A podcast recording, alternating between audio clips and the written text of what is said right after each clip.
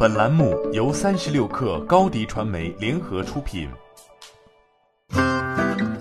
本文来自三十六氪见习作者陈大志。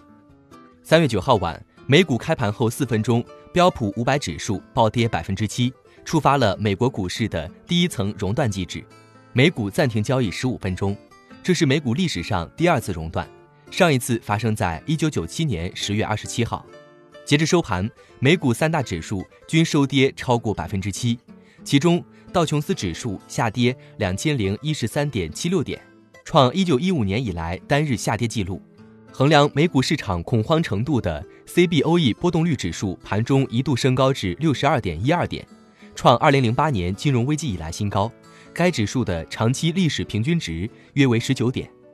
美国大型科技股全面下跌，苹果跌百分之七点九一。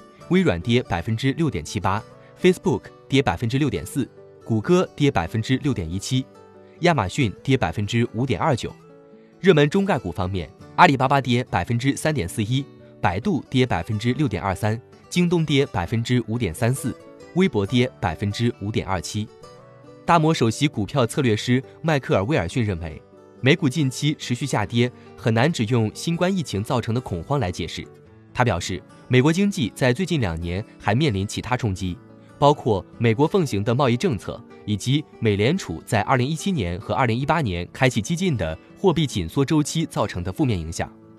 上周，美联储宣布降息50个基点至百分之1.00至百分之1.25，但这一举措并未改变美股震荡下行的趋势。而从数据来看，美联储历史上八次紧急降息，七次都伴随着经济衰退。不过，市场普遍认为美联储会继续降息。高盛首席经济学家预计，美联储将在三月和四月再次分别降息五十个基点，这将使美国基准利率区间回落到百分之零至百分之零点二五。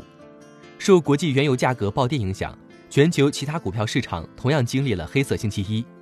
亚洲和欧洲的主要股指集体下挫，日经二二五指数下跌百分之五点零七，创下近一年多新低。斯托克斯欧洲六百指数下跌百分之七点四，是二零零八年十月以来的最大单日跌幅。科威特股市、巴西股市、加拿大股市也因为超跌触发了熔断机制。欢迎添加小小客微信 xs 三六 kr 加入三十六氪粉丝群。高迪传媒，我们制造影响力。商务合作，请关注新浪微博高迪传媒。